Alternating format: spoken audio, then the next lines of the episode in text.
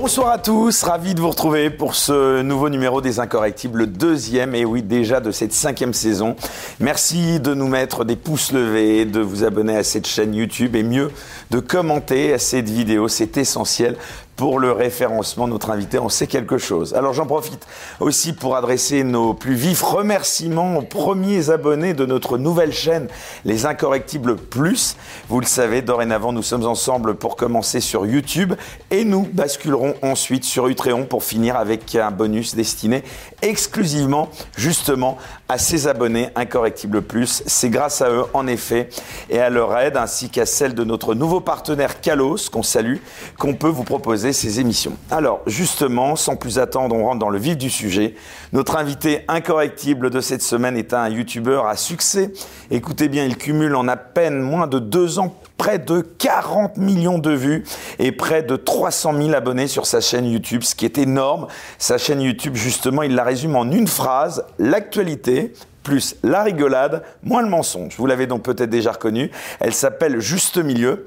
Mais celui qui est derrière cette chaîne, on le connaît moins, pour ne pas dire pas beaucoup. La preuve, je ne connaissais même pas son nom. On va donc essayer d'en savoir plus sur lui. On est donc ravis de l'accueillir dans les incorrectibles, d'autant qu'il a fait du chemin pour venir nous voir. Rémi Ouattremez, bonsoir. J'ai bien prononcé Ouattremez, c'est ça Impeccable. C'est bonsoir impeccable. Merci beaucoup. Rémi, on est vraiment ravis euh, de, écoute, de t'accueillir. On peut peut-être tenter, on se connaît pas, hein, donc là c'est pas un tutoiement de, de copinage, mais bon, je crois que c'est un peu l'usage hein, entre Oh, youtubeurs. un maintenant, voilà, entre- excuse-moi, je suis devenu un peu dévote, pas encore à ton niveau, mais bon voilà. Et d'ailleurs, on en profite pour remercier euh, Greg euh, Tabibian, puisque c'est Greg Tabibian euh, qui nous a mis en contact, enfin en tout cas qui m'a permis de te contacter. Au passage, tu as vu hein, toute cette polémique parce que j'anime une nouvelle émission euh, sur une autre chaîne euh, YouTube d'ailleurs qui s'appelle Bistro Liberté sur TVL, hein, que j'encourage euh, tous nos spectateurs à regarder. Il y a une polémique gigantesque, j'ai le malheur de l'inviter. Alors là, le pauvre Greg, il s'est pris un- une, un shitstorm, je sais pas comment on dit, Ah oui, euh, oh, épouvantable. anglais, ouais. Bah, Je sais pas, t'as regardé, euh, Greg, c'est un de tes très bons copains, on peut le dire. Absolument, J'a- j'a- j'adore ce qu'il fait. J'espère qu'on pourra faire quelque chose ensemble. Salut à la chaîne, euh, Salut Je suis pas content TV. content TV, bien sûr. Et euh, bah, disons que voilà, ça résume parfaitement l'époque. Sur un même plateau où il y a Juan Branco, euh, Greg Tabibian, Pierre Gentillet et le quatrième Didier Maisto. et Didier Maisto. Et Alexis Poulain. Et, et Alexis Poulain. Et on qualifie tout ce beau monde d'extrême droite parce qu'ils sont sur TV Liberté. Bon, bah derrière, champagne, TVL, hein, blinis maintenant, pour tout faut le monde. TVL. Sur TVL, derrière, c'est champagne et blinis pour tout le monde. C'est absurde, mais ça résume bien l'époque. On a un plateau avec un vrai débat. Est-ce que c'est pas ça aujourd'hui qui est interdit plus qu'un positionnement politique à l'extrême droite ou gauche de l'échiquier quoi? En plus, ce qui est absolument dingue, c'est que s'il y a bien une chose qu'on peut pas suspecter chez Greg, c'est euh, justement euh, d'être euh, raciste euh, et j'en Ah passe. oui, puis pareil chez Juan Branco, c'est-à-dire que si Juan Ouais. Branco est d'extrême droite, je suis majorette. Donc euh, donc, voilà. Eh ben écoute, euh, tu n'es pas majeur. Donc, hein, je Pour l'instant. Pour l'instant. Alors, Rémi, donc Ouattremez, euh, avant d'aborder avec toi les différentes thématiques qui occupent l'actualité en ce moment, et il y a du matos hein, cette semaine, euh, je souhaiterais revenir sur ton parcours. Car finalement, je le disais donc en introduction, je me suis rendu compte euh, en préparant cette émission, euh, donc il y a assez peu d'informations hein, sur toi. Je ne sais pas si c'est voulu, au-delà du brillant commentateur pourtant de l'actualité que tu es. Alors pour commencer, tu es très jeune. Et ça ne se voit pas tant que ça. Ouais, je sais, Ça je- fais tout ce que je peux pour me Ah, vieillir. tu fais tout. Non, mais je pensais que tu étais un peu plus âgé, puisque tu as donc euh, 18 ans. hein, c'est ça C'est ça, 28 dans- dans ans. les- 28 ans de TTC. 28 ans seulement. Non, non, mais c'est quand même assez dingue. Euh, donc, tu es sorti euh, assez récemment des études, hein, puisque même si ça fait quand même quelques années, et tes études, donc, elles t'ont conduit dans une école de commerce à la Toulouse Business School. Ah, c'est l'anglais, c'est Là, business Au niveau euh, voilà, euh, naming, ils sont assez bons à Toulouse. Euh, mais tu as un parcours néanmoins assez atypique, hein, puisqu'avant d'intégrer une grande école de commerce française, tu as fait un baccalauréat professionnel, option commerce, euh, dont tu as pu dire que c'était une erreur. Alors d'abord, pourquoi? Bah, disons que j'ai euh, commencé bah, au collège, comme tout le monde. Il y a le stage d'observation qu'on fait en troisième pour bosser dans un endroit. J'ai bossé dans une boutique de, sport. Je sais pas si on peut donner les marques. Bon, bref, ils font du sport, puis ils sont inter de tout ça. Ils sont milieu de tout ça. Et, bon, je m'étais dit, le commerce, c'est chouette, ça me plaît bien, pourquoi pas? Et puis dans les trucs d'orientation qu'on fait tous en troisième, euh, j'entends parler de bac pro commerce. Je dis, bon, bah, c'est cohérent. J'allais tout de suite à, à l'essentiel très jeune. Je me dis, bon, bah, bac pro commerce, on est dans le 1000. Et, euh, et c'est vrai que bah, au conseil de classe, euh, en plus pour l'anecdote, j'étais euh, délégué de la classe et mon père était parent Tu étais délégué. plutôt bon élève donc Oui, ça allait plutôt bien, pas dans les meilleurs, mais pas dans les pires, quoi. Juste mieux déjà. Il y avait un, il y avait un truc. et, euh, et donc on arrive avec toute la délégation de la famille, avec mon père qui était parent délégué, tout ça. Puis la, la directrice d'établissement qui me disait, mais non, mais tu Rémi, tu peux aller en bac ES à l'époque, parce que maintenant ça a changé. Tu peux aller en bac ES sans problème, et tout. Je, bah, naïvement, je dis, bah non, je vais faire bac pro commerce, je vais faire bac pro commerce. Et donc je me retrouve en, en seconde au lycée de la CCI à Nîmes. On les embrasse. Et, euh, et c'est vrai, bon bah. Y a, ça, résumait parfaitement ce qu'on peut imaginer du bac pro, c'est-à-dire une voie de garage, mais qui au moins apprend un métier. C'est-à-dire qu'à l'époque, j'aurais pu faire bac L aussi, j'aimais beaucoup les bouquins. Euh, mais bon, on a plus besoin en France euh, de caissiers, de boulangers, d'agriculteurs que de bibliothécaires ou d'écrivains. Et, et puis donc voilà, c'est vrai que c'est une voie de garage avec peu de gens qui finalement ont poursuivi derrière en BTS. Sur une classe de 30, il y a dû en avoir 4 ou 5. Le reste est tout de suite entré dans le monde du travail. Et, euh, et donc c'est en première que j'ai commencé à me dire mince, je me suis peut-être un peu planté. Et là j'ai eu connaissance d'une classe préparatoire qui a au lycée René Cassin à Strasbourg, qui est spécialement dédiée justement aux bacheliers pro, euh, et qui avec une année en plus permet d'intégrer euh, les écoles de commerce derrière via une prépa technologique classique. Et ça m'a permis de ra- raccrocher les wagons. Comment il faudrait faire euh, pour redonner, euh, selon toi, des lettres de noblesse à cet enseignement professionnel qui est capital? Bah, on aime bien s'inspirer de l'Allemagne quand ça nous arrange, et en Allemagne, la voie professionnelle est beaucoup plus ancrée que chez nous. et valorisé Euh, et valorisée absolument, où on considère qu'effectivement on a plus besoin de mécanos, d'infirmières, de, de secrétaires, de, de- de- de tous ces corps de métiers-là, euh, qui effectivement sont accessibles sans forcément faire 5, 6, 7, 8 années d'études, mais qui, euh, voilà, des, des formations qui apprennent un métier, et ça me semble être, être plus intéressant. Après, c'est sûr que bon, bah, aujourd'hui, euh, au rythme où va l'éducation, je ne sais pas vraiment ce qu'on va apprendre, euh, mais on, on verra. Et alors justement, je le disais, ensuite donc ça a été l'école de commerce, la grande école. Euh, Qu'est-ce qui t'a, euh, on va dire, ouais, poussé à faire une, une grande école de commerce et pour finir youtubeur ah, ça, c'est les aléas. Non, euh, C'est pas forcément péjoratif ce que Ah je oui, dis. non, mais au contraire, je, je- je suis content. Non, non. Bah, L'école de commerce, c'était donc la- dans la, la- la- la poursuite de la, la classe prépa qui était destinée à faire. Enfin, comment on en vient plutôt à faire une grande école de commerce et arriver à vouloir devenir youtubeur Bah, ça s'est fait pareil, un peu au gré comme ça des, des rencontres, de la formation. J'ai choisi Toulouse parce qu'il y avait euh, en dernière année une spécialisation en management des activités culturelles et créatives. Il n'y a pas encore de spécialisation youtubeur. Pas encore, pas mais je, je milite. Tu milites. Donc un nom très long et très pompeux pour dire en gros pour bosser dans la culture, dans le domaine culturel et des médias. Et, euh, et ça me plaisait bien, donc j'étais allé à Toulouse pour ça, j'avais accéléré grâce au concours et tout ça. Et euh, en dernière année, comme beaucoup d'étudiants d'école de commerce, entre deux soirées, j'avais un peu de temps à tuer, je m'étais dit tiens, je vais faire des chroniques de bouquins, j'adore les bouquins. J'avais créé un blog qui s'appelait Let It Be, donc déjà avec un jeu de mots assez mauvais, mais qui, positionnait un bonhomme. Et, euh, et de fil en aiguille, au bout d'un an, j'ai lancé la chaîne YouTube, où je parlais vraiment de, bouquins, ceux qui veulent se payer ma tronche peuvent, peuvent aller regarder les toutes premières vidéos, elles sont encore là. Euh, c'est assez dégueulasse, c'est assez terrible. Ah, c'est- et euh, je- j'essaie de parler de littérature voilà, sur un ton euh, voilà, comme on imagine des vidéos sur la littérature, donc c'est chiant, c'est pesant. Puis petit à petit, j'ai commencé à parler comme on parle là, donc comme je parle avec mes amis et tout ça. et à, à parler cette expérience en école de commerce, elle t'a servi pour ton, ton activité actuelle? Oui, mais ça reste très théorique. C'est-à-dire que les connaissances en marketing, oui, ce sont des outils, mais euh, selon les contextes, selon le, cœur d'activité de l'entreprise que vous allez intégrer, euh, ça s'applique de manière complètement différente. Donc, euh, l'école de commerce, à mon avis, met le système scolaire français, met le pied du système scolaire français dans ce qui se passe aux États-Unis, c'est-à-dire avec une mention qu'on achète, qu'on met sur un CV, mais qui valorise au regard des, recruteurs. Et donc là, quand on met bah, Toulouse Business School, on a 30 000 euros sur le dos pour la formation, mais c'est sûr que c'est valorisant. Alors qu'on pourrait le faire en BTS ou en, ou en fac euh, éco, par exemple. Aujourd'hui, ta chaîne YouTube, tu dirais que c'est euh, d'abord, allez, on est dans les incorrectibles, donc parlons cash. C'est un business, un engagement, une conviction? Bah, oui, il y a une conviction sur juste milieu. Maintenant, il faut être franc jeu. Bien sûr que je suis content aujourd'hui que ce soit mon métier. Je suis rémunéré grâce à ça. J'en vis et je travaille même à 100% avec quelqu'un qui travaille avec moi. Bien, tout à fait bien. Euh, et donc je, je suis très au clair là-dessus sur le fait que ça me permet de bien en vivre, de faire travailler quelqu'un, bientôt une deuxième personne, euh, d'avoir ma propre entreprise à 28 ans. Et donc j'en suis vraiment très fier. Et quand en plus j'ai des retours de gens qui sont euh, plutôt contents et qui voient qu'on essaie de mettre en œuvre plein de choses, une revue, des nouvelles, enfin juste culture, une nouvelle chaîne et, autres. Cet argent-là qu'on gagne, oui, nous permet de bien vivre, mais nous permet aussi de, de développer ce projet-là. Donc euh, je suis très au clair là-dessus. Je veux pas m'inventer une, euh, enfin comment dire, juste une, un engagement et dire je suis l'abbé Pierre. Pas du tout. Si ça peut aider les gens et les faire gamberger, c'est chouette. Mais derrière, à côté, ça me permet de créer une entreprise et de la développer. Donc, euh. C'est marrant ce que tu viens de dire en disant l'abbé Pierre. Est-ce que tu penses que tu fais partie de ces fameuses entreprises à mission si chères à notre ami Bruno Le Maire? Ah, déjà, je, voilà, déjà, je suis pas. Ah, déjà, d'ailleurs, Bruno Le Maire. Il faudra que tu me dises que, quel regard tu portes sur lui. On en reparlera avec grand plaisir. Mais euh, non, non, non, je n'ai pas envie de m'inventer un sacerdoce comme ça. Ça reste une chaîne YouTube euh, où globalement l'idée quand même de faire des blagues, de commenter l'actualité. Euh, ce que je fais, c'est c'est pas pénible. Donc j'ai une chance absolue de pouvoir faire ça, de faire des blagues en me filmant. et de lire les journaux, d'être rémunéré pour ça. Je suis pas sur les chantiers, je suis pas dans les hôpitaux, je n'ai pas un métier pénible.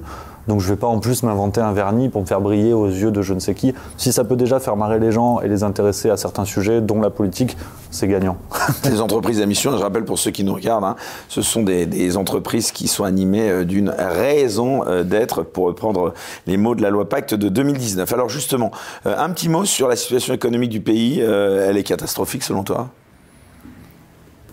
Oui, alors ça c'est un constat, effectivement, on peut bagarrer. Alors moi je, pensais qu'on pouvait débattre de tout sauf des chiffres, alors je ne sais pas si ça s'applique à l'économie, mais oui, on a des indicateurs qui sont effectivement de moins en moins bons. Maintenant, ce qui est paradoxal aujourd'hui, c'est que euh, a, enfin en tout cas, j'ai cette impression que c'est voulu, c'est souhaité, et que on a, par exemple, euh, Caroline Fourès qui nous disait sur cet avou il y a une poignée de jours que euh, ce qui se passe aujourd'hui, finalement, c'est de savoir si on veut mettre nos valeurs avant notre confort.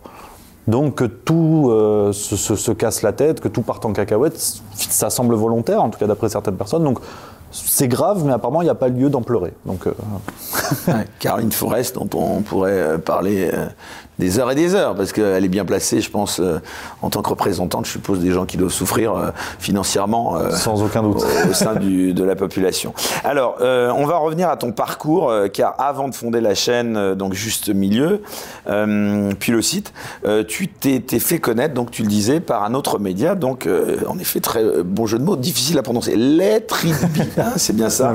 Et tu déjà dans une optique où l'humour côtoyait donc, non pas l'actualité, mais la littérature. Pourquoi donc ce projet, c'était c'était euh, une passion, c'était parce que tu lisais beaucoup, hein, c'est ça? Ouais, j'aimais vraiment beaucoup ça et l'idée c'était un peu de le partager, bah, finalement comme sur l'actualité, quoi, de commenter les choses, commenter en l'occurrence les, les, livres que je pouvais parcourir. Tout ça te venait ce goût pour la littérature?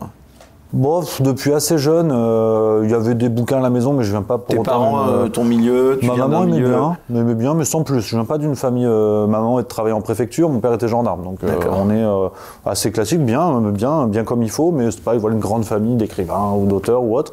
Il y a toujours eu des bouquins à la maison que je picorais. Je lisais beaucoup de revues, notamment de foot ou autre, quand j'étais petit. Et c'est vraiment le goût de la lecture. c'est pas tant de me spécialiser dans le roman ou dans le polar ou, je sais pas. C'est vraiment le, le, le fait de lire, discuter, partager des trucs. Aujourd'hui, les journaux je prends autant de plaisir. Est-ce qu'il y a encore, euh, selon toi, des, grands écrivains aujourd'hui? J'ai parfois l'impression, quand je vois les auteurs contemporains, que la France, elle a perdu sa tradition de grands écrivains, à part bien sûr Michel Houellebecq. Quel est ton avis là-dessus euh? Sur, sur Michel Houellebecq ou plus largement Sur les euh? écrivains français aujourd'hui? Bah, disons à part Houellebecq, justement, est-ce qu'il y a, selon toi, encore des grands écrivains contemporains français? Oui, oui. Enfin, en tout cas, personnellement, il y en a que j'aime beaucoup. Je pense par exemple à une dame qui s'appelle Emmanuelle Pirotte, qui est pas forcément très connue, mais qui ressuscite le roman du 18e. Donc, euh, c'est très bien écrit, mais ça reste une histoire qui est vraiment prenante, notamment un bouquin qui s'appelle Louer les hommes. C'est une histoire qui se passe chez les Indiens aux États-Unis. C'est passionnant, c'est extrêmement bien écrit. Mais je pense que le, piège aujourd'hui, c'est surtout de considérer que les grands écrivains sont ceux qui passent sur quotidien. Quoi. Et c'est sûr que sortis de Virginie Despentes, euh, sortis de euh, Guillaume Musso et Marc Lévy, qui font des choses qu'on peut apprécier ou pas, hein, le, débat n'est pas là. Mais euh, j'ai de plus en plus de mal en fait avec ces écrivains qui sont des grands écrivains parce qu'ils ont 10 000 ou 20 000 followers.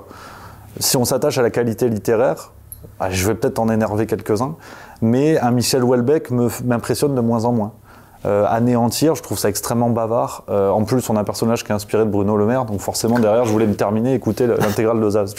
donc, donc j'aime bien aussi aller chercher des auteurs que j'apprécie énormément, euh, mais qui font pas la une, qui font pas quotidien, qui font pas tout ça. Il y en a, il y en a, à la, il y en a plein. Je pense à Marion Messina, par exemple. Il y en a vraiment beaucoup que que, j'apprécie beaucoup et qui, sont, qui font pas la une comme ça des, journaux ou, dans, les médias. Alors Rémi, on en vient maintenant, donc si tu le veux bien, à juste milieu, hein, donc pour lequel euh, ceux qui nous regardent te suivent, je pense. Est-ce que tu peux d'abord, euh, peut-être pour ceux qui ne te connaîtraient pas encore, nous rappeler le principe de cette chaîne qui s'accompagne désormais, je le disais en introduction, également d'un site internet? C'est quoi juste milieu? Allez. Si je connaissais pas. Pour le résumer, c'est euh, juste milieu. L'idée que j'ai, c'est. Euh, D'ailleurs, ce nom? Juste milieu, c'est une référence à Aristote Alors, très franchement, au départ, pas du tout. je cherchais un nom court et simple, je dis tiens, juste milieu, ça marche. Puis j'ai essayé de me donner un peu un vernis intelligent. J'ai dit effectivement, il y a la philosophie avec Aristote, il y a la période de la Restauration avec Louis-Philippe. L'expression de juste Et il y a François Bayrou. Et, c'est le, drame. C'est là où j'ai failli changer. mais euh, mais c'est venu vraiment par hasard, honnêtement. J'ai pas tout de suite pensé à Aristote. Euh, mais l'idée, en fait, comme ce que je me figure, c'est de rentrer dans un bistrot PMU où il y a BFM TV qui est allumé. Ah. Et c'est-à-dire qu'on regarde BFM TV et il y a 4, 5, 6 personnes autour, plus ou moins ivres, ça se repère à la couleur, c'est comme voilà, un camaillot chez, euh, chez Saint-Maclou. Et euh, on se dit, si on regarde que ces gens-là, comme ça, sans parler avec eux, on dit ouais, ok, il y a que des petits bourrés qui regardent BFM. Et en fait, il y a ce bon sens. Il y a ce bon sens populaire qui est le bon sens de Descartes, la chose du monde, du monde la mieux partagée. Et c'est ce que j'essaie de faire avec Juste Milieu. C'est mettre des séquences d'actualité sur des thèmes différents et de les commenter avec quelques vannes et tout ça, mais en essayant d'apporter du fond aux gens et en disant, bah, par exemple, ceux qui euh, se désintéressent complètement de la politique, qui se disent ok c'est chiant mais il y a moyen de se marrer et en fait ça je savais pas. Et c'est vrai que machin je savais pas. Et c'est vrai que je vote pas forcément Mélenchon ou je vote pas Le Pen mais c'est intéressant ce qu'il dit. C'est vraiment le but du jeu que euh, ben, dans un bistrot PMU ou BFM TV allumé ben, tout le monde a, quelque chose à dire et une réflexion à faire ou à avoir. C'est intéressant ce que tu viens de dire, parce que justement, au-delà du bon sens populaire que tu as raison de relever, euh, qu'est-ce que ça apporte selon toi l'humour dans la façon de traiter l'actualité? C'est, je, pense que c'est un vrai trait d'union qui est de plus en plus complexe. Tu le disais tout à l'heure avec, euh, avec Greg Tabibian, qui au départ, voilà, qui, qui fait aussi dans la blague. Et il faut comprendre l'humour aussi. c'est pas accessible tout le temps à tout le monde. Hein. Le, il y a le deuxième degré, le troisième degré, euh, il y a le cynisme, il y a plein de choses. Hein. Ce qui me fait peur aujourd'hui, c'est que j'ai de plus en plus l'impression que ça n'est plus tant une question de capacité de rire, c'est une volonté de rire et qu'aujourd'hui, les gens ne sont pas. Ah, tu vois qu'on a perdu ça. Je pense que de plus en plus de gens s'interdisent de rire. Je le vois dans les vidéos, c'est-à-dire que j'essaie vraiment de répartir les blagues sur tout le monde. Mélenchon, Le Pen, Macron, alors avec un peu plus Macron, on va pas se mentir. Hein, on va pas se mentir. Mais euh, selon le niveau des blagues en fonction de l'actualité, alors en ce moment avec l'affaire Quatennens et tout ça, c'est surtout, il y a beaucoup sur Mélenchon. Euh, et dans les commentaires, je peux avoir ouais, mais en fait, tu, dis ça parce que t'es un anti-Le Pen, euh, t'es un, un anti-Mélenchon. Parfois, je suis un anti-Le Pen. Une fois, on m'a même dit que j'étais un pro-Macron. Ah, j'ai ah comme quoi les substances interdites doivent circuler parce que c'était rare. Mais et, j'ai vraiment peur que les euh, se disent ok on rit de mon camp politique c'est terminé quoi. Rire des autres ça me va mais j'arrive plus à rire de moi.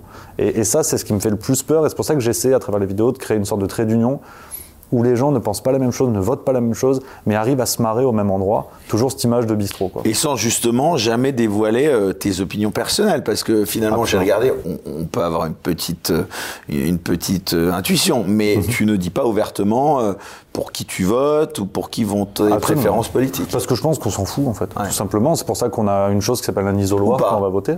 Bah, ça peut en intéresser certains, mais on vote. Parce que tu es ce qu'on appelle un influenceur maintenant. Tu l'es devenu malgré toi. Ouais, ça m'a, ouais, pas vestimentaire en tout cas. non, non, mais oui, mais c'est justement pour ça en fait, parce qu'effectivement, s'il y a cette notion d'influence, je considère que le vote, on a en France un isoloir, donc le vote est secret, comme on peut avoir le secret médical, enfin, fut un temps. Euh, et, donc, je, je ça peut peut-être intéresser des gens, mais ça, à mon avis, ça peut intéresser des gens qui justement pourraient se laisser biaiser, parce que je pourrais dire par rapport à ça. Et c'est pas du tout le but du jeu.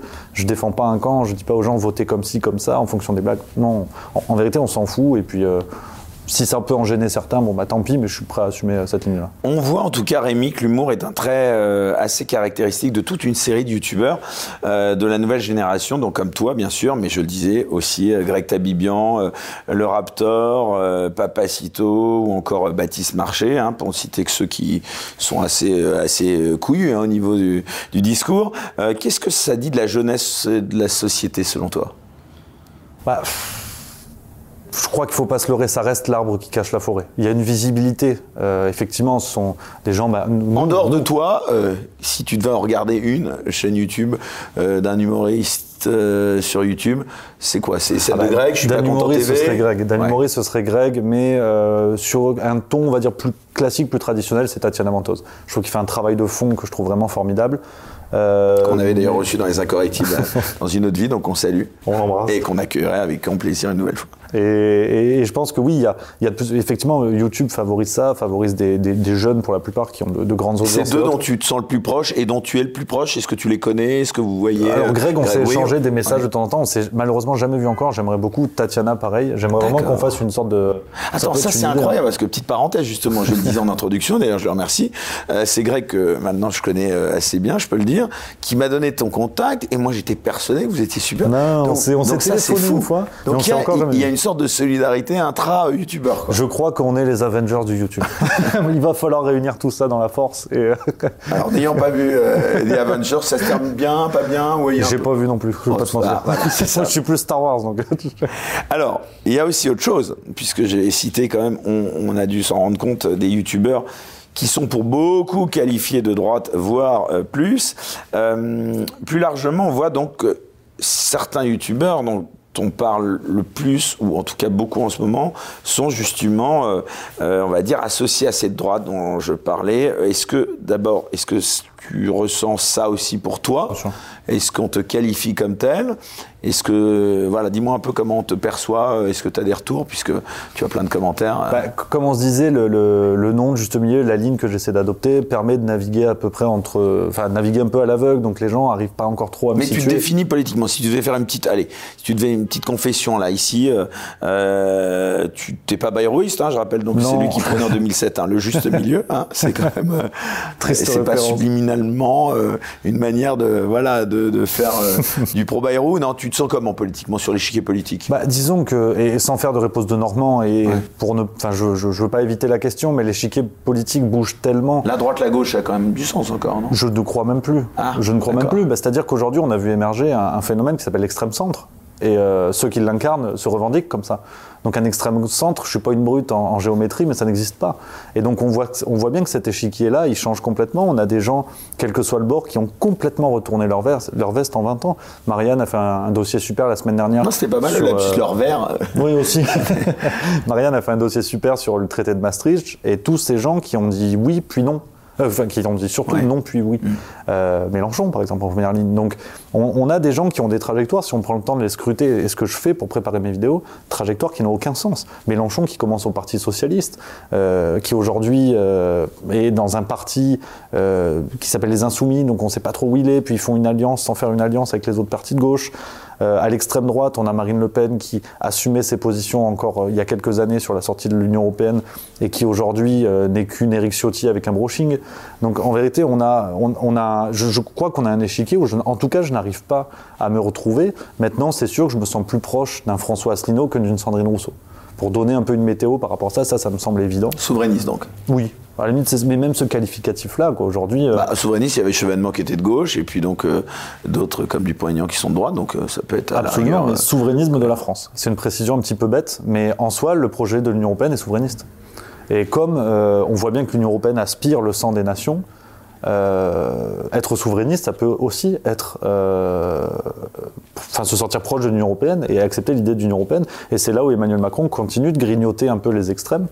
Euh, avec ce discours-là, où lui aussi, finalement, je suis sûr, bon, il pourrait à peu près tout dire et son contraire, mais il pourrait vous dire qu'il est souverainiste, mais au sens de l'Union européenne, et ce qui n'est pas faux. Alors c'est bien que tu me parles de l'Union européenne, on va, on va en parler aussi, mais et puis cette guerre en Ukraine. Mais d'abord, avant ça, j'aimerais te demander ce que tu penses, euh, quel regard tu as sur la façon dont les médias dits mainstream traitent l'actualité aujourd'hui? Tu as parlé de BFM, donc ça veut bien dire mmh. qu'il y a un problème, parce que c'est une manière de te foutre de leur gueule. Bah, me foutre de leur gueule, oui, mais ça m'attriste quand même énormément. Parce que là encore, je pense qu'il faut euh, arrêter de se cacher derrière notre, notre petit doigt. Euh, Ils ont de l'influence. Ils ont l'influence, c'est certain. Colossal. Mais euh, il faut voir en fait ce paysage médiatique. Le monde diplomatique a fait une carte, je crois, en 2016-2017 avec, tous les milliardaires. voilà. J'allais y venir justement. C'est drôle, t'anticipes sur la ah, question que j'allais te poser. Le fait que quelques milliardaires justement possèdent la très grande majorité des médias français, c'est quelque chose qui te choque? C'est euh, ah oui, enfin qui me choque oui, qui m'attriste énormément, mais qui me pousse aussi à être lucide. Et sans vouloir euh, faire pleurer dans les chaumières. Aujourd'hui, quand on a, ben ça c'est tombé, c'était avant-hier, je crois dans le Figaro, Daniel Kretinsky, donc milliardaire tchèque, qui a déjà des biens un peu partout, notamment dans le Monde, euh, oui, le Monde et Marianne, euh, et qui a mis 17 millions d'euros chez Libération. Donc aujourd'hui, une société un petit peu bizarre. On ne sait pas trop qui détient quoi, mais on sait qu'il y a quand même Patrick Drahi, donc euh, PDG d'Altis, qui détient aussi BFM TV, qui est un peu derrière ça. Et Kretinsky met 17 millions d'euros parce que Libération est endetté à hauteur de 8 millions d'euros, il me semble. Donc Libération sans subvention publique n'existe plus. Et on a encore des gens qui s'étonnent par deux fois à l'entre-deux tours que Libération appelle à voter Macron. Pas beaucoup. Hein, voilà, mais effectivement, parce que sans ça, euh, Libération ne tient pas. Donc il y a des fonds privés. C'est beaucoup plus regardé que Libération d'élus. Peut-être, j'ai pas oui, je pense. Peut-être. Après, avec tous les abonnements, j'avais regardé une fois les chiffres pour mener un peu l'enquête, mais euh, ce qui trouble un peu tout ça et ce qui trompe les gens, c'est que euh, dans les chiffres, par exemple, de, de, vente de numéros, il y a les abonnements des bibliothèques, par exemple. C'est une loi qui fait que toutes les bibliothèques de France reçoivent automatiquement un exemplaire. Donc si on enlève ça... C'est-à-dire qu'elles sont abonnées Elles sont automatiquement abonnées. Mais gratuitement ou... Après, je ne sais pas comment ça se règle, mais en tout cas, en termes d'exemplaires vendus, il faut enlever, faut, faut prendre en compte tout ça. Et c'est colossal. En, en, termes de lecteurs purs, c'est colossal. Et si on enlève aussi le numérique, qui a quand même des facilités aujourd'hui avec des bouquets de presse et tout ça, c'est effectivement derrière, c'est ridicule. Et donc ça, ça me, ça me fait peur. Et ce qui m'attriste, c'est de voir des gens qui s'étonnent ou qui refusent de voir ça. Quand on voit Libération qui appelle à voter en 2017, ils l'ont refait en 2022, pour euh, un ex-banquier d'affaires chez Rothschild, c'est lunaire, quoi. Derrière, euh, tu serres la main à Neil Armstrong, parce que dire, on est là-haut. Et, donc c'est ça, et BFM TV, c'est pareil. Et c'est ah, News, Libération, C'est News, c'est Bolloré, ah donc euh, c'est tout pareil. Marianne, c'est Kretinsky. Des, journaux que j'aime beaucoup et que je peux parcourir toutes les semaines. Mais, mais malheureusement, il faut voir les choses en face. On, a, on a appris cette semaine qu'un journaliste de CNews, euh, donc, qui hmm. était en charge quand même de la couverture de l'Elysée depuis 2017, qui a couvert l'élection présidentielle, a rejoint euh, donc le parti Renaissance en tant que porte-parole. Bah, on l'avait déjà eu avec Bruno Roger Petit, il me semble. Ouais, mais je crois que ça n'avait jamais atteint ce stade quand même de. de enfin, je, ne suis pas sûr qu'il y ait eu. J'avais fait un petit tweet d'ailleurs euh, qui, a, qui, a, eu pas mal d'écho à ce sujet. Je ne sais pas s'il y a eu à ce niveau parce qu'évidemment on m'a rétorqué que Philippe Ballard mhm. euh, sur LCI euh, qui avait rejoint donc le RN. Bah, D'abord, il n'était pas au service politique de la chaîne, il n'était pas président de la société des rédacteurs de la chaîne, il n'était pas en charge de la couverture de l'Élysée depuis 2017 et il n'a pas couvert, à ma connaissance, la dernière présidentielle. Quoi. Il mhm. était que présentateur et ça n'a rien de péjoratif, l'ayant été en plus euh, moi aussi euh, auparavant.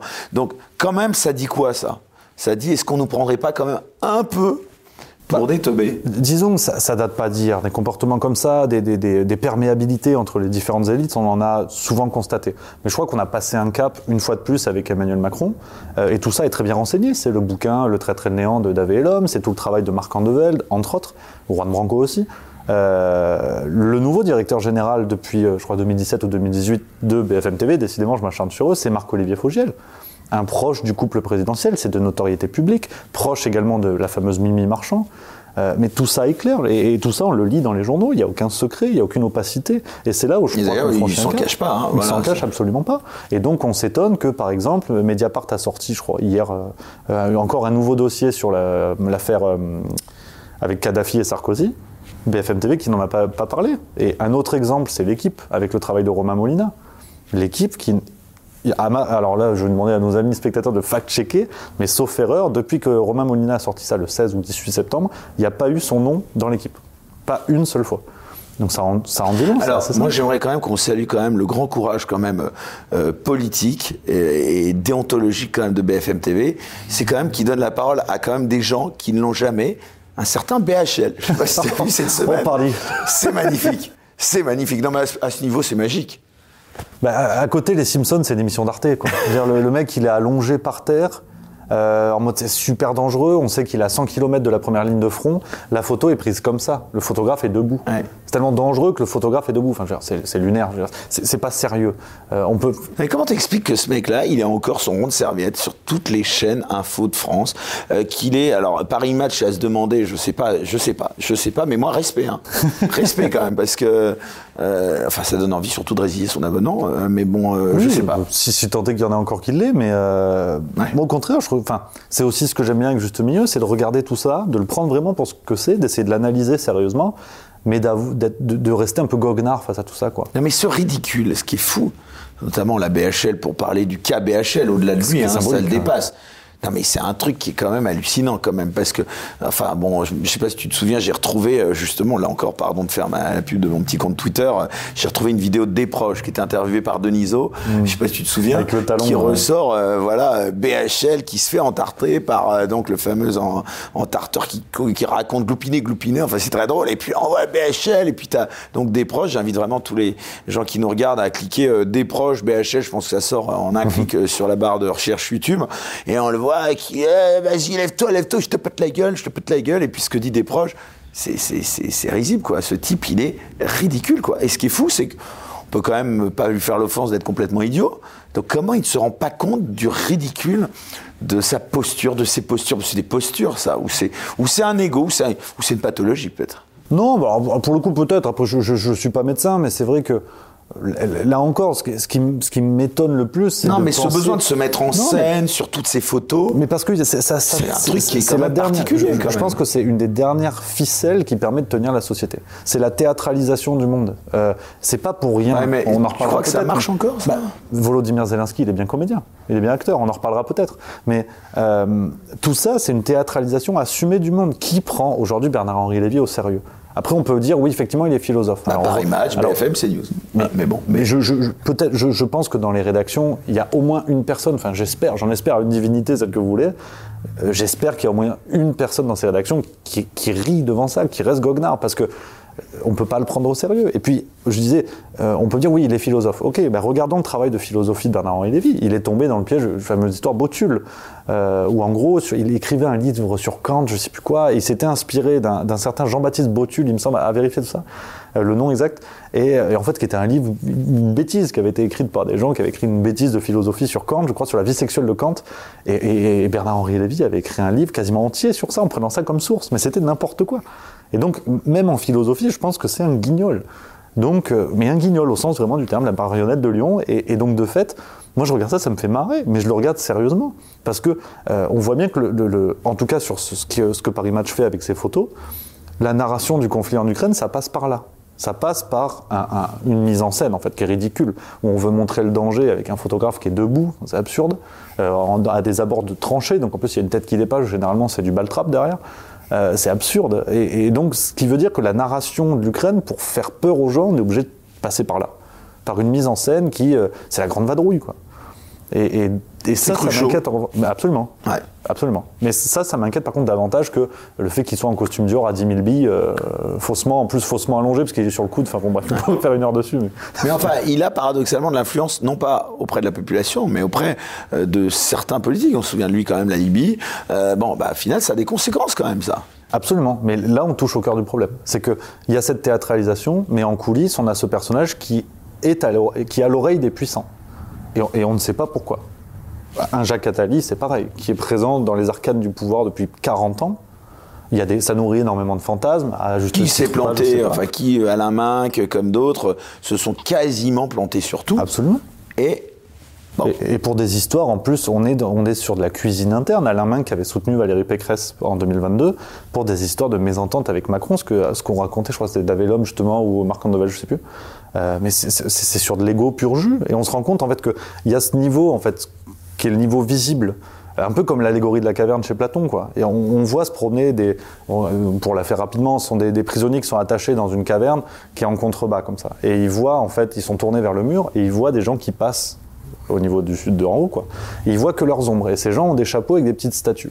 Et ces prisonniers enchaînés pensent que le réel, c'est ça pense que euh, bah, en fait le réel c'est ça, c'est euh, des, gens, des ombres avec des petites statues et ces petites statues qui avancent, qui reviennent, qui repartent. Et un jour tu en as un qui arrive à se détacher, qui part. Donc au départ forcément il est aveuglé par la lumière du soleil, il n'arrive pas à voir ce nouveau réel qui se présente à lui. Il retourne dans sa caverne pour libérer ses potes. Il les libère et il le tue. Ses potes le tuent en disant c'est pas possible, il n'y a pas d'autre réel, c'est forcément ça. Donc c'est une allégorie de philo qui a 2500 ans bientôt euh, et qui permet d'éclairer beaucoup de choses. Mais on est toujours là-dedans, quoi. On est toujours là-dedans. Les petites statuettes sur les chapeaux, c'est Bernard-Henri Lévy. Mais par contre, le vrai réel, il est où? Est-ce qu'il va nous aveugler? Et est-ce qu'on va tuer ceux qui vont nous mettre face à ce nouveau réel? Depuis des millénaires, on n'a pas changé. Rémi, est-ce que tu penses que les médias euh, dits alternatifs comme euh, le tien, le mien, euh, ont vocation un jour ou pourraient un jour supplanter les médias traditionnels? Pour ma part, j'ai la naïveté, voire la prétention de le croire. Peut-être. Après, c'est pas. Ce sera pas forcément euh, nous, mais.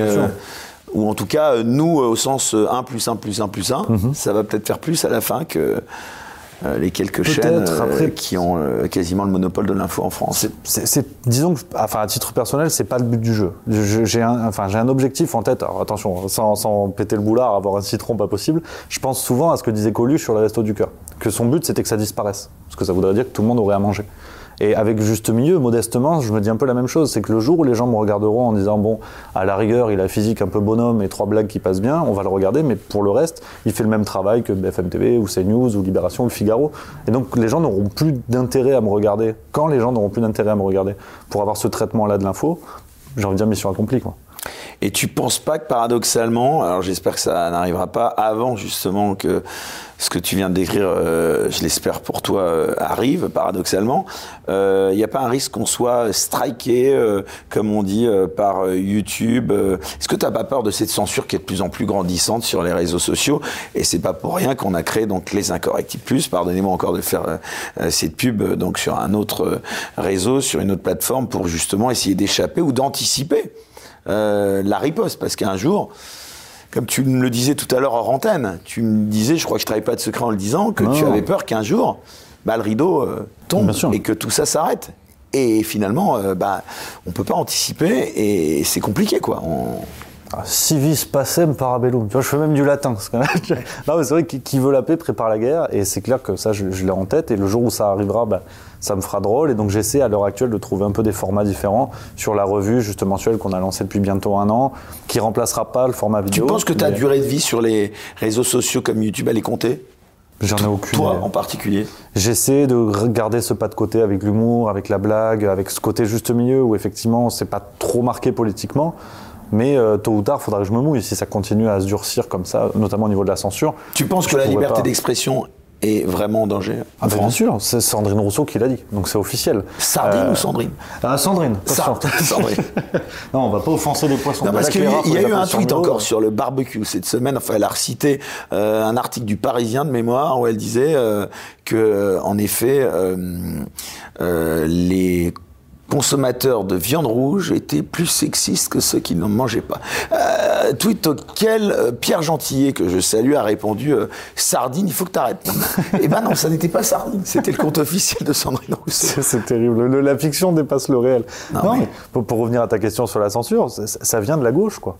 Et, euh, euh, c'est sidérant de voir qu'aujourd'hui, la gauche s'approprie ces combats d'encadrement de la liberté d'expression. Sandrine Rousseau, donc chez Quotidien, il y a une semaine, dix jours, euh, concernant ben, le fameux compte Twitter Sardine Rousseau qui s'amuse à la caricaturer et tout ça, Sandrine Rousseau qui dit sans trembler de la truffe, euh, bah oui, il y, a des, limites à la caricature, je crois que c'est ce qu'elle dit. Euh, elle a dit effectivement, on peut faire de la caricature, mais on ne peut pas caricaturer les personnes noires, les LGBT, tout ça. Et ça émane de la gauche. Quoi. Là, normalement, euh, derrière, fin de partie, rideau. Quoi. Et, c'est ça qui est terrible, c'est que quand tout à l'heure je te disais, l'échiquier politique se, renverse et, ne cesse de bouger, c'est que c'est à croire aujourd'hui que la liberté d'expression vient de droite, voire d'extrême droite d'après la lecture un peu classique. Ah bah extrême droite, de toute façon, ça c'est aussi le, c'est l'argument ultime hein, de ceux qui n'en ont plus quand tu n'es pas d'accord avec eux. Absolument, mais on est euh, à gauche. On, est dans un combat culturel en fait. C'est cette, cette, guerre culturelle qui est menée, qui n'est pas une révolution. Euh, c'était c'était Pasolini qui théorisait ça. Que je, oui, que je dis pas de bêtises. Euh, bon, bah, on y est toujours. Il n'y a pas de guerre armée en France, même si parfois on se pose la question. Mais c'est à celui qui remportera le, combat culturel de mettre de force dans les têtes des idées qui parfois peuvent sembler absurdes. Aujourd'hui, un homme est enceint, d'après le planning familial, financé en partie par l'État français. Bon, bah, et, plus on va le répéter, plus ça va devenir normal. Sauf que quand on commence à le répéter dans des classes d'âge de plus en plus jeunes, les gens évoluent et grandissent avec ça. Et si dans 30 ans, euh, j'arrive, je dis bonjour, euh, monsieur, on me dit, ah ben non, en fait, euh, Qu'est-ce qui vous dire je ne suis Qu'est-ce qui vous fait dire que je suis un homme? J'ai la fameuse séquence. Euh, bah, une séquence d'arrêt sur image, hein, c'est ça, euh, de de trois ans, oui, mmh. un, monsieur, enfin en tout cas euh, apparemment non, euh, enfin apparemment oui, mais non. voilà, avait été présenté par Daniel Schneiderman comme bonjour monsieur et il lui avait rétorqué, mais je sais pas ce qui vous permet de, de dire que je suis un monsieur, alors qu'il n'était que barbu, il avait tous les, ah les signes extérieurs de ce qu'on croit encore être euh, La- la- un la- être de sexe euh, masculin. Quoi. La, la séquence, elle est sublime. Alors déjà, je corrige, c'était Gramsci. La guerre culturelle, c'est Gramsci, ça me revient. Euh, parce qu'on va me gronder après dans les commentaires. Mais cette séquence, elle, est- elle est symbolique, elle est magnifique. Parce que c'est comme Daniel Schneiderman, journaliste de gauche bien connu depuis Ouais. euh, un paquet d'années. euh, et qui se retrouve en fait face à ce qui est devenu la gauche. Et il y a un choc culturel. Il y a une sorte de grand remplacement de vrai, gauche. C'est vrai que ça, ça a une saveur de gourmet. C'était fou, c'est vrai. de- Et, tu sens que même lui, tout s'écroule. quoi. Il arrive d'un côté un peu marteau-faucille, c'est sympa, le bleu de travail, ça sent la merguez euh, à la fête de l'humain. Et il débarque face à un type, le seul bleu de travail qu'il a vu, c'était dans une série Netflix, et qui lui dit Non, mais en fait, euh, qu'est-ce qui vous fait dire que je suis un homme? Et en plus, après, il continue, et il dit Non, mais euh, qu'est-ce qui vous fait dire que je suis blanc? Je suis à moitié libanais. Ouais. Vrai, Euh, là. Daniel oublié explosion interne. Ouais, la déflagration. Et, et, ouais. voilà, et ça symbolise vraiment l'époque. C'est que même les gens de gauche, on va dire historiques, se font dépasser, quoi. Et c'est- drôle, mais terrible. Pour revenir à cette censure, justement, tu l'anticipes. Comment est-ce qu'on pourrait faire pour l'éviter? Est-ce que euh, tu y as réfléchi un petit peu déjà ou finalement tu attends que le tremblement de terre ait lieu pour euh, y réfléchir? Dis- disons que j'essaie de faire ce que je peux à mon échelle pour expliquer, euh, pour tenter d'expliquer aux gens que euh, ce qui se passe n'est pas normal, qu'une élue, euh, professeure d'université, Ouais. euh, elle est députée, elle a été élue députée, euh, disent qu'il y a des limites à la caricature en France, après Charlie Hebdo, après les drames qu'on connaît. C'est juste tenter d'expliquer à ma petite échelle, de dire aux gens, voilà, regardez ça. Vous votez pour qui vous voulez, vous avez vos opinions, la question n'est pas là, mais regardez où on en est. Et je pense que le- le- la, la- la lutte à mener, pour le coup, la guerre culturelle, d'une certaine manière, j'essaie de l'appliquer aussi de mon côté. On ne gagnera pas dans les urnes, on l'a vu. Emmanuel Macron est repassé. Euh, J'en suis encore sidéré, honnêtement. C'est la première fois que je prenais vraiment position à dire au second tour, je serai pour celui qui est contre Toi, tu as voté donc euh, Marine Le Pen. Absolument. Tout comme j'aurais voté Jean-Luc Mélenchon ou, ou n'importe qui d'autre. Anne Hidalgo, j'aurais discuté. Donc Mais- tu as voté plus contre que pour, c'est ça? Absolument, absolument. Parce que D'ailleurs, c'est un paramètre, là, pardon, euh, euh, d'interrompre, oui, parce que beaucoup de gens me disent que j'interromps beaucoup. Alors, d'abord, je profite pour faire juste une petite parenthèse. Ça n'est pas une tribune. Non, mais je le dis pas pour toi, hein, surtout. mais on papote. parce que très souvent, on me reproche d'interrompre tout le temps l'invité, de pas laisser l'invité terminer les phrases. Alors, je le dis ici. D'abord, si j'invite euh, tous les invités que je reçois, c'est d'abord parce que je les respecte éminemment et ils ne s'en offusquent jamais après les émissions, hein, que je les ai interrompus, puisqu'au bah, contraire, ils me disent c'est le jeu. Alors, ça participe peut-être d'un réflexe euh, d'ancien journaliste mainstream, mais ça participe aussi d'une dynamique dans une émission. Absolument. Et puis euh, surtout parce que ça n'est pas, en dépit de l'apparence d'une banquette, un divan ou une tribune. Donc, pardon, euh, en effet, de pouvoir problème. donner peut-être parfois l'impression d'interrompre. En tout cas, ça n'est pas du tout le, le but. Mais oui, je revenais à ce que tu. Excuse-moi, du coup, j'en ai perdu le fil. Tu me disais juste avant que. sur contre Emmanuel Macron, Voilà, contre Emmanuel Macron, euh, les gens ont considéré qu'en effet, tous ceux qui n'avaient pas voté Macron étaient d'extrême droite.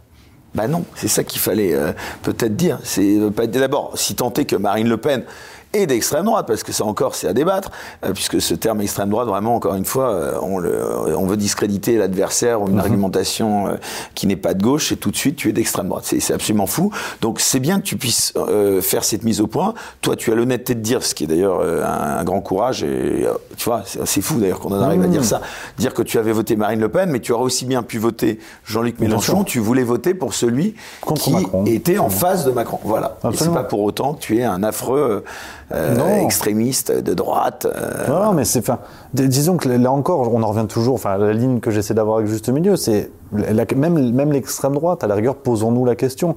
Euh, les marqueurs d'extrême droite aujourd'hui, si on les met sur la table, c'est pas du tout ce qu'on croit. Euh, déjà, c'est une pirouette un peu. C'est bien. une Merci un de faire cette mais- remarque. Non, mais pour une Alors, raison quels simple. sont ces marqueurs? Il faut- Déjà, le- les rappeler, la, première chose, c'est quand on dit l'extrême droite, c'est Hitler. C'est un raccourci, voilà, t'as une bretelle d'autoroute, on la prend. Euh, on regarde le parti d'Hitler qui naît dans les années 30, c'est un parti national-socialiste. Personne n'embête Anne Hidalgo d'être socialiste aujourd'hui. Personne ne fait le lien avec Hitler, ce serait absurde. Euh, enfin, tu vas me dire, à gauche, il y en a certains qui pensent qu'Adolf Hitler, c'est un salon de coiffure, mais c'est pas la question. Mais, mais donc, on, en est là. Donc, c'est-à-dire que ça, c'est assez simple à voir. C'est dans les livres d'histoire. Mais on dit, non, mais l'extrême droite, c'est quand même, euh, c'est quand même, quand même euh, Hitler et tout ça. Et on dit, l'extrême droite, vous vous rendez compte, parce que la Seconde Guerre mondiale, parce que des millions de morts, euh, on peut pas le tolérer aujourd'hui. En France, on a un parti communiste, ça dérange personne. Et il y a eu des millions de morts du au communisme. Et, mais ce serait absolument crétin de faire ce procès-là à Fabien Roussel. Personne ne le fait. Il est gentil comme tout, il caresse des hérissons dans son jardin. C'est une vidéo sur Twitter qui est sortie il y a quelques jours. Euh, personne ne l'embête. Et, et, je trouve ça tout à fait normal. On peut, on peut pas payer euh, les pots cassés des, des, des, euh, de l'histoire. Et là, ça va qu'on parle du dernier, du dernier euh, siècle.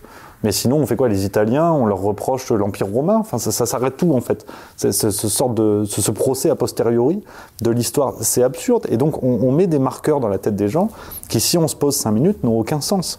D'autant que euh, qui est le président français qui a déclaré qu'il souhaitait emmerder une partie des citoyens?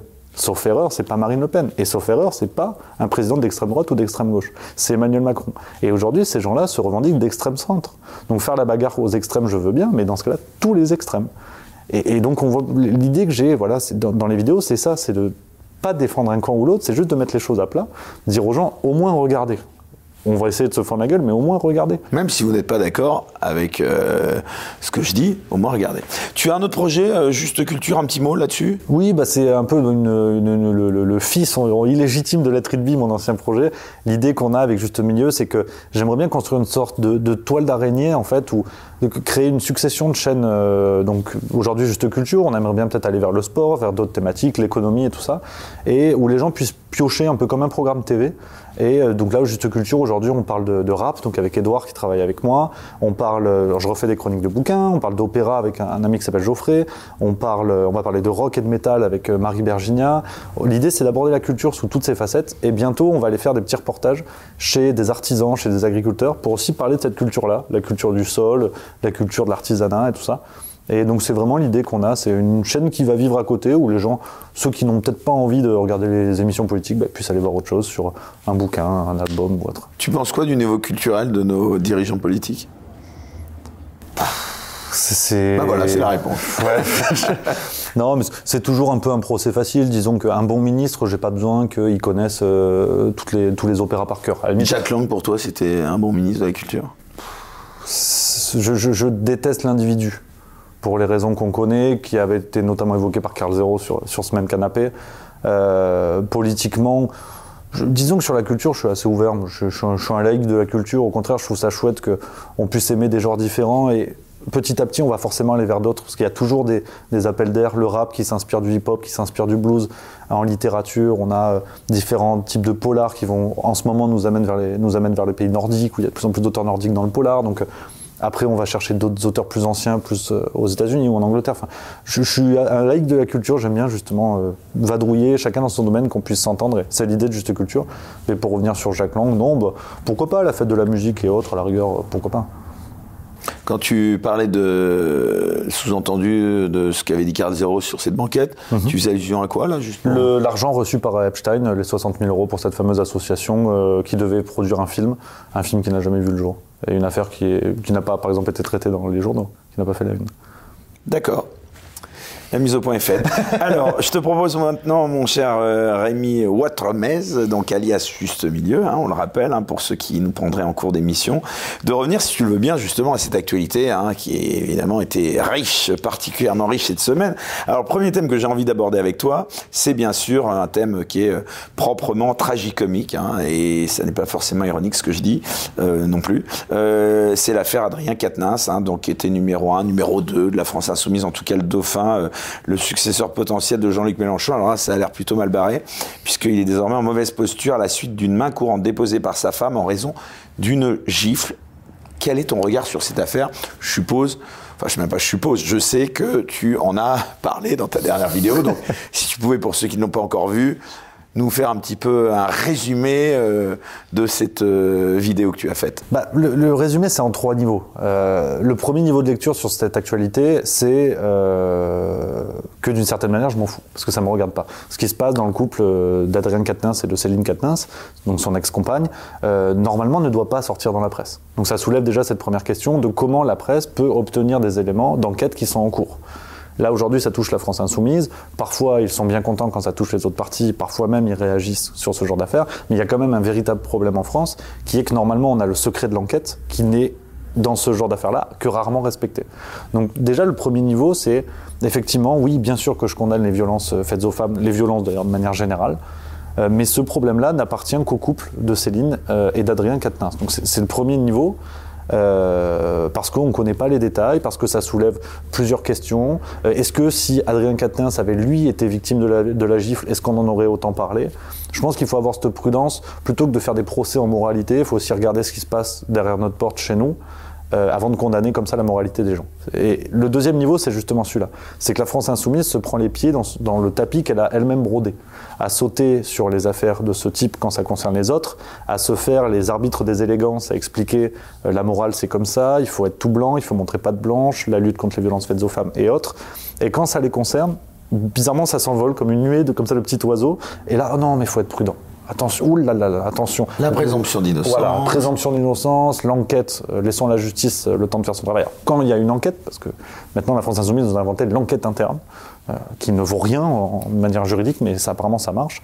Euh, et donc, ben voilà, ils, se prennent les pieds dans leur, dans leur propre tapis, et euh, on voit qu'ils ont eu Clémentine Autain, Autain, par exemple, c'est du miel. Quoi. Quand je la regarde aujourd'hui, je prends une tartine, je prends une brioche et je me régale parce que elle, surnage, quoi. Elle, elle surnage, et on voit que elle qui saute sur l'occasion dès qu'il y a le genre d'affaires comme ça pour se, se gargariser d'une morale impeccable, quand c'est Coquerel, quand c'est Abou quand c'est aujourd'hui Adrien Quatennens, là il n'y a plus personne, quoi. C'est- c'est- ça répond plus, tu vois. Et, donc ça, c'est, le niveau 2. Puis euh, le, niveau 3 qui est en lien avec ça, à la fois sur l'idéologie, mais aussi sur le fonctionnement de la France insoumise.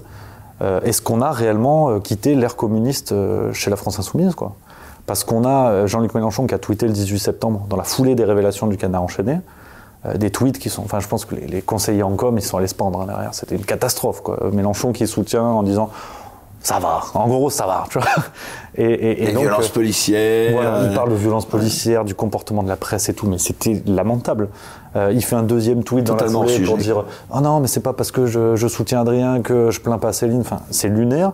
Et on sent que comme ça, il y a aura d'une espèce de palpatine en rouge. Et alors, petite Et parenthèse, c'est amusant ce que tu. Alors là encore, pardon de vous interrompre, mais c'est pour euh, amener euh, du grain à moudre, euh, si tant est qu'il y en ait encore à moudre. Je sais pas si tu te souviens, il y a une vidéo qui était passée complètement inaperçue. J'aimerais bien qu'on la, la, la ressorte pour le coup.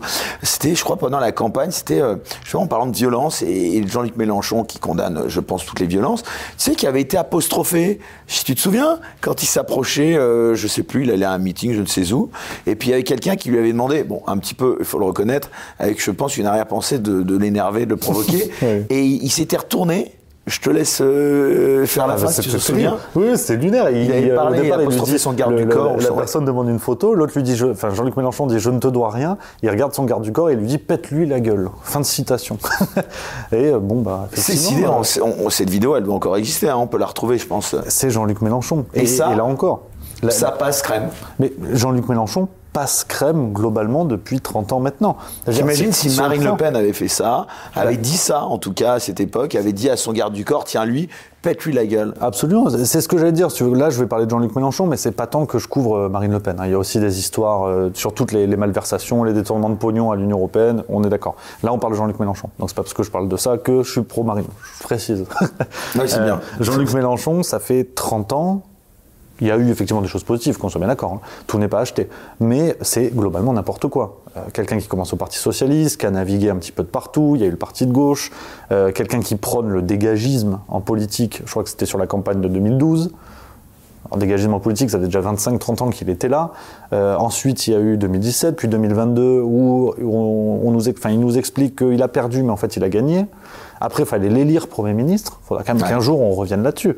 C'est ridicule, c'est n'importe quoi. Mais est-ce qu'il y croyait lui-même entre nous? Mais, mais qu'importe, à la rigueur, s'il dit ça avec ses copains euh, au coin du feu, c'est bien, mais, mais pas à la télévision et pas en, en, en trompant Il peut peut-être faire concurrent, de la concurrence. Il ce peut-être être youtubeur, hein, moi je C'est ce crois. que je me dis. Et il s'est dit, voilà, je vais pitcher, euh, voilà, je vais faire comme euh, juste au milieu. Je me dis, mais la, concurrence, Ah ouais. la concurrence commence à être rude. hein. Ouais. Avec Sandrine Il Rousseau met et Valérie. Pécresse, qui a un chien qui a voté pour elle, en termes de vanne, moi j'ai plus l'invention après. hein. C'est vrai que ça aussi, c'est- c'était incroyable. Et c'était Philippe Bas qui avait répondu le plus sérieusement du monde, interviewé, je crois que c'était dans les couloirs du, bah, du, de l'Assemblée, Du- Sénat Sénat, ou de l'Assemblée. Euh, mais non, ça n'est pas possible car un chien ne peut pas voter. Mais il fallait le remercier de nous avoir apporté cette puis, précision. un chien et des électeurs morts. Faut, faut aussi se rappeler ça. Il y avait le chien qui a marqué l'opinion avec le fameux Douglas, mais il y avait des électeurs morts Douglas, et il y avait chien. des électeurs en Asie. Qui, n'était, qui était à peine encarté au parti, mais qui, était, qui n'était même pas français. Libération n'a toujours pas été attaqué en diffamation. Alors, pour ça, Libération, on en parlait tout à l'heure, on critiquait, il y a aussi des enquêtes très bien, hein, qu'on soit bien d'accord. Ils sont bons en une, hein, Libération, il faut leur reconnaître ça en humour. En, jeu de mots, c'est pas terrible quand même. Ah Parfois, euh, il y a des jeux de mots, j'en peux plus. Hein. Bon, en tout cas, sur la France insoumise, euh, ça dit quoi de ce parti, des idéologies, voire euh, des, délires, on peut le dire, qui traversent ce mouvement bah, moi, à partir du moment où euh, des gens votent pour un parti avec conviction, avec engagement, des citoyens ah, votent. Parce qu'ils sont sincères. Pour moi, c'est un parti respectable. Ce qui m'embête de plus en plus dans la France insoumise, c'est qu'il y a ce jeu euh, le jeu un peu des passions, le jeu des, le jeu des idéologies, où euh, en 2022, il se présente avec un discours qui est celui de l'égalité femmes-hommes, de la lutte contre les violences faites aux femmes, et on a un Coquerel euh, qui a un comportement effectivement de, de porc, parce que maintenant il faut dire balance ton porc, donc le porc, et puis là tout de suite... Attention, on a, là, tu risques d'être attaqué en diffamation. Encore que non, mais c'est les bah, porcs qui peuvent lui, attaquer. Lui pas attaqué, les porcs. oui, voilà. Peut-être je vais t'attaquer par la filière porcine, on va voir. Euh, mais, mais, mais, disons qu'il a ce comportement-là. Il y a une enquête interne. Moi, j'ai pas vu d'enquête de justice qui disait que c'était pas. C'est vrai, qu'il y a des enquêtes internes. On se croit un peu là au parti, euh, à la, l'ancien parti communiste. Euh, Alors, il y a présomption d'innocence. effectivement, tu, tu, fais bien de le rappeler, mais il y a toujours pas eu d'enquête là-dessus. T'as Abou mine de rien. On lui a reproché des faits Clémentine Autain parlait d'une gravité qu'elle n'avait jamais observée. Tabouaf n'a toujours pas été jugé. Aujourd'hui, on ne sait pas si la France insoumise n'a pas souhaité le dégager finalement. C'est dans un sens comme dans l'autre. On ne sait pas. Peut-être qu'il est responsable de ses agissements, ou peut-être qu'il s'est fait dégager. Parce et puis attends, il y en a un petit nouveau maintenant. Euh, alors là, il n'est pas, il est pas évidemment à la France insoumise, mais il n'est pas loin. Euh, c'est Julien Bayot hein, d'Europe Écologie oh oui, euh, qui est aussi visé par des accusations. Est-ce qu'il y a, est-ce qu'il y a pas Alors maintenant, je, vais me faire un peu l'avocat du diable s'il en est, en tout cas du de la France insoumise et de la Nupes ou de la Nups, je sais pas comment on dit. est-ce qu'il y a, est-ce qu'il n'y aurait pas une forme de chasse à l'homme de gauche? Allez. Bah, c'est l'arroseur arrosé quand on veut se faire euh, l'arbitre des élégances, quand on veut se faire le plus moral de la classe, dès que tu fais une bêtise, que tu es chippé euh, en train de faire une bêtise, non, mais il y en bah, a peut-être dans tous les partis, c'est ça que je veux dire. Mais, voilà. bien évidemment. ça, mais tu veux dire, c'est parce que eux, plus particulièrement, avaient fait leur euh, argument, un argument. C'est un peu comme, comme Fillon qui disait à une époque, je parle évidemment d'un autre sujet, qui dit on n'imagine pas De Gaulle mis en examen et puis blanc, il s'est pris les, pieds dans le délégué de la classe. Le délégué de la classe quand il papote, il doit être encore plus exemplaire. Bien sûr. Et quand il se fait choper, au conseil de classe, il se fait deux fois plus défoncer. C'est normal. Quand on veut dire aux autres, soyez moraux, faites ci, faites ça, montrez pas de blanche. Bah, Disons que euh, c'est un peu un, autre phénomène, c'est euh, la cour du roi qui incitait son peuple à aller prier, à aller à l'église, et derrière tout le monde se défouraillait à Versailles. Euh, on a ce contrepoids, puis derrière ça finit avec une tête effectivement sur la guillotine. Donc c'est effectivement la moraline, c'est ce que disait Nietzsche. La, morale c'est l'exigence envers soi, la moraline c'est l'exigence envers les autres. Et, la, France insoumise, en l'occurrence, et la Nupes du coup plus largement, sont, là-dedans. Qu'est-ce que tu réponds à ceux, là encore une fois, je vais encore te poser une question un peu plus euh, peut-être provoque.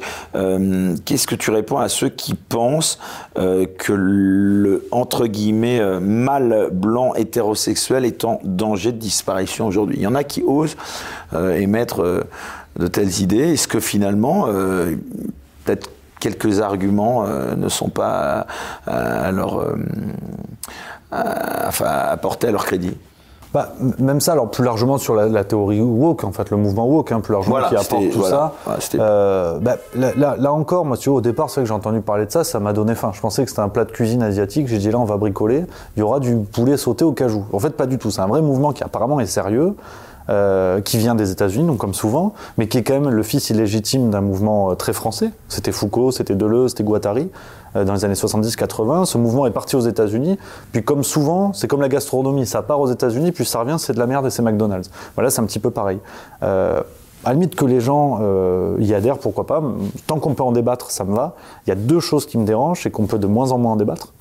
parce qu'il y, a un fond de psychanalyse dans tout ça, c'est qu'en gros, soit on accepte l'idée d'être donc un mal blanc, donc potentiellement un violeur, donc potentiellement un privilégié, soit on refoule.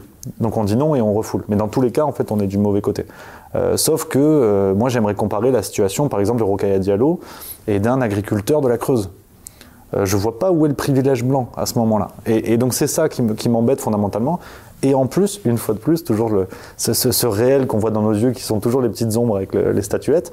Mais si on se retourne, on comprend que, par exemple, la notion de patriarcat blanc a été développée par une bourgeoise américaine qui s'appelle Peggy McIntosh, une bourgeoise blanche donc, il y a en plus euh, ces grands concepts-là qui ont parfois été développés, pas tous, mais parfois été développés par ceux qui finalement sont visés par tout ça. Donc c'est un méli-mélo intellectuel qui mélange le déconstructionnisme français en philo, qui mélange une tendance euh, très Disneyland, très Marvel.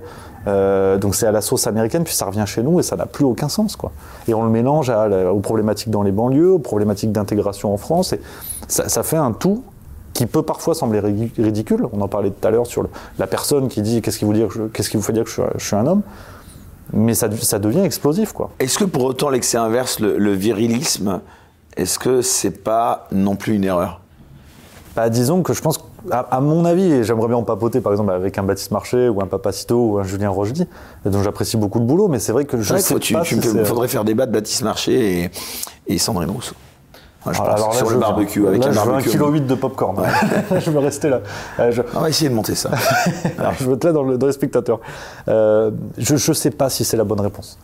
Parce que du coup, euh, j'ai l'impression que c'est traiter un peu le mal par le mal. Quoi. Enfin, c'est un mauvais jeu de mots. Et, et du coup, euh, j'ai l'impression que ça répond à un excès par un autre excès. Ça peut donner lieu à un fond qui est rigolo. Effectivement, les, vidéos de Papastio peuvent être rigolo, rigolotes. Euh, et d'ailleurs, il n'a pas été poursuivi dans cette affaire de Mélenchon. Même, même au niveau juridique, ça. enfin, il, y a il, a même eu un non-lieu. il y a eu un non-lieu, voilà. Donc ça, ça, veut dire que ça va, on peut encore en rire.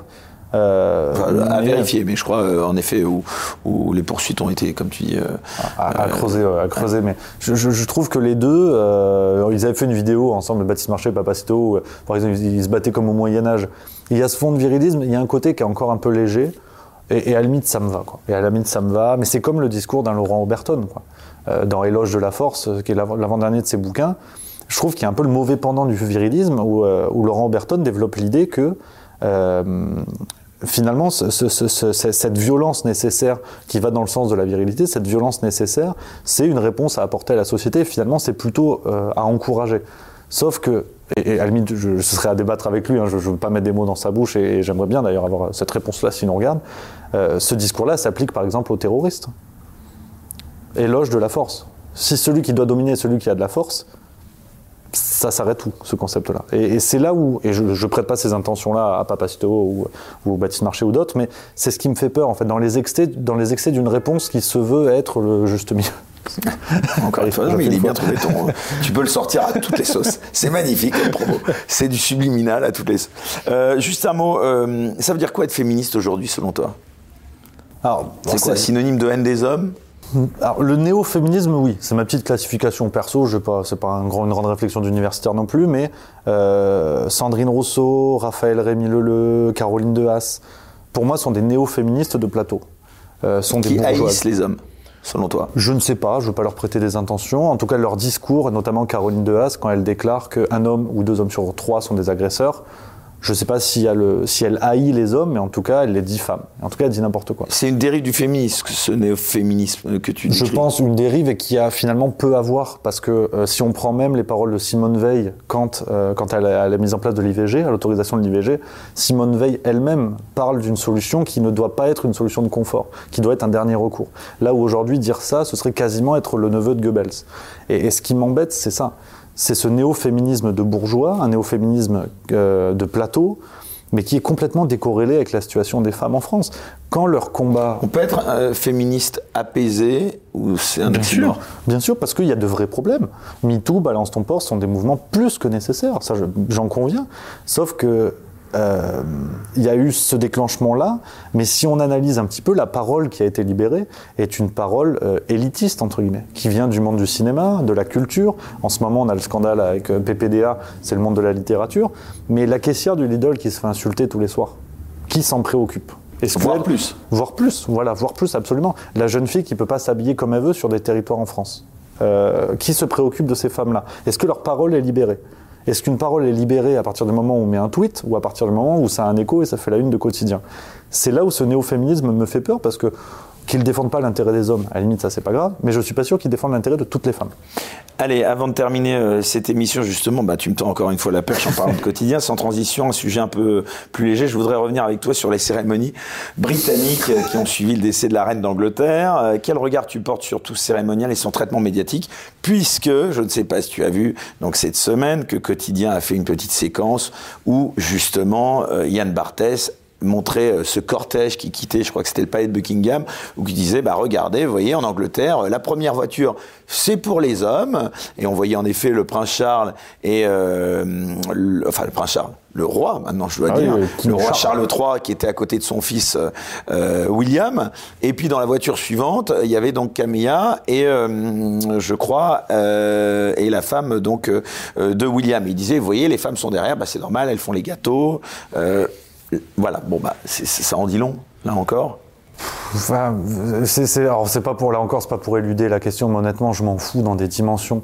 Enfin, la, la reine d'Angleterre, c'est très bien, c'est une page de l'histoire et c'est très bien, et bravo. Mais euh, Alors tu te fous quoi De Yann Barthès et de ah Quotidien non, non, de globalement, de- et- globalement de la reine d'Angleterre. Ah oui. et, et donc en, en lien avec ça, euh, bah, on peut pas s'en surprendre. Dire, la, la- la monarchie, euh, en tout cas en Grande-Bretagne, c'est un peu désuet. Et, et je comprends l'amour des Britanniques pour la monarchie, et c'est très sympathique. Il y a un côté un peu poussiéreux, un peu sympa, un jouet d'enfance. Ah, c'est étonnant. Donc là, tu es plutôt à contre-courant.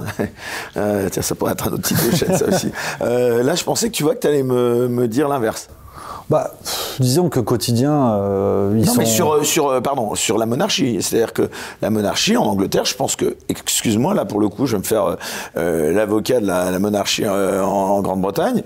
Je pense que la monarchie a repris de la popularité depuis le décès de la reine d'Angleterre. Alors Que ça, on en, reparlera très, dans, très- on en reparlera dans trois mois quand les Britanniques vont devoir payer leur facture d'électricité et en même temps la, fa- la facture des funérailles. Ouais, qui était va en reparler 35 à ce millions d'euros, colossal. je crois, euh, Colossal pour euh, la fortune quand même de la couronne d'Angleterre qui est estimée à 25 milliards de dollars aujourd'hui. Euh, c'est, je crois que c'est le Figaro qu'on a parlé il y a quelques jours. Euh, on apprend Tu veux dire que ça aurait dû être à la, à la couronne, enfin à la ah, c'est un grand minimum. À une fortune de 25 milliards de dollars, tu peux briquer, bricoler un petit cercueil. Quoi. c'est, c'est- je, je- je trouve ça très sympathique et effectivement, je, respecte le- le- le- l'amour que peuvent avoir les Britanniques pour leur, pour leur, la- leur couronne, qui n'est pas la mienne. Ouais, mais on va dire qu'il y avait l'accueil de tous les chefs d'État et que, bon, toi tu considères qu'avec 25 milliards, évidemment, on a 35 millions d'euros, mais d'autres pourront te dire, il y avait peut-être une, une charge qui dépassait euh, la seule bulle de la Bah, famille dis- euh, disons et que, que- accueillir tous ces chefs d'État euh, évidemment, de faire appel aux fonds publics. Bah, mm, oui, alors il y, a- il y a deux choses qui sont peut-être pas forcément en lien, mais que j'ai quand même envie de, de dire là-dessus. Euh, moi, je pensais qu'il fallait éviter les jets, il fallait, les- il fallait éviter les avions et tout ça. Ces, ces gens du monde, ces dirigeants du monde entier, Ah, ils il y en sont a pas beaucoup venus pris le bus. hein. Finalement, Macron a finalement, paraît-il, euh, pour se déplacer dans ouais, Londres. dans Londres, ouais, c'est mais, mais de Paris, il n'est pas venu en pirogue. Donc, à mon avis, euh, déjà là, je trouve ça. Bon, il y a un discours, mais c'est plus sur la forme. Mais un autre point sur la forme que je trouve intéressant quand même à rappeler, parce que j'ai vu peu, voire aucun média en France le rappeler, toujours sur la fortune de la couronne d'Angleterre, c'est que cette fortune sur laquelle il faut, à laquelle il ne faudrait pas également euh, apparemment toucher pour financer les funérailles, a quand même permis euh, de faire éteindre les poursuites contre le prince Andrew, qui était poursuivi dans le cadre du scandale de pédocriminalité de l'affaire Epstein. Euh, on a pioché, je crois que c'est 17 ou 18 millions de dollars de la réserve privée de la reine d'Angleterre pour faire éteindre les poursuites aux États-Unis quand on veut, on pioche dedans, quoi. Et quand on fait des funérailles, il faudrait demander aux contribuables britanniques. C'est peut-être un petit peu démago, mais j'aimerais quand même le rappeler parce que j'ai pas vu beaucoup de médias rappeler que euh, l'un des fils de la reine d'Angleterre, feu la reine d'Angleterre, euh, a été nommé et poursuivi dans le plus grand scandale de pédocriminalité actuel. Et, et je trouve ça dommage parce que c'est quand même une info qui est importante, qui montre que la famille Windsor, c'est pas non plus la reine des neiges, quoi. Bon, bah, au moins là, c'est clair, là encore. Euh, écoute, pour finir, cher Rémi, avant d'aborder euh, la partie bonus, hein, euh, qu'on va retrouver dans un instant sur Utréon, à partir du lien en description, je vais te poser la traditionnelle question que je pose à la fin de chaque émission. Comment est-ce que tu penses que dans 50 ans ou un siècle, les historiens parleront de notre époque? J'espère juste qu'on n'aura pas des historiens, des historiens qui diront plus jamais ça. Parce que nous-mêmes, on vit dans une époque où on dit déjà ça. Et ça, ça me fait peur. Et ben, ce sera en tout cas le mot de la fin de cette euh, première partie. Merci Rémi. Donc Merci. euh, merci à notre nouveau partenaire euh, Kalos. Et maintenant, donc je le disais, pour ceux qui le souhaitent, cet entretien, écoute, si tu le veux bien, il va se prolonger sans aucune censure sur Utréon avec les Incorrectibles Plus. Rejoignez-nous donc en cliquant, je le disais, sur le lien qui apparaît ou vous rafraîchissez votre page pour qu'il apparaisse dans la description sous cette vidéo. Et pour les autres, bien sûr, je leur donne rendez-vous dimanche prochain pour un nouveau numéro des Incorrectibles. Et d'ici là, bien sûr, je ne cesse de le répéter, on reste incorrectible. Très bonne soirée à tous.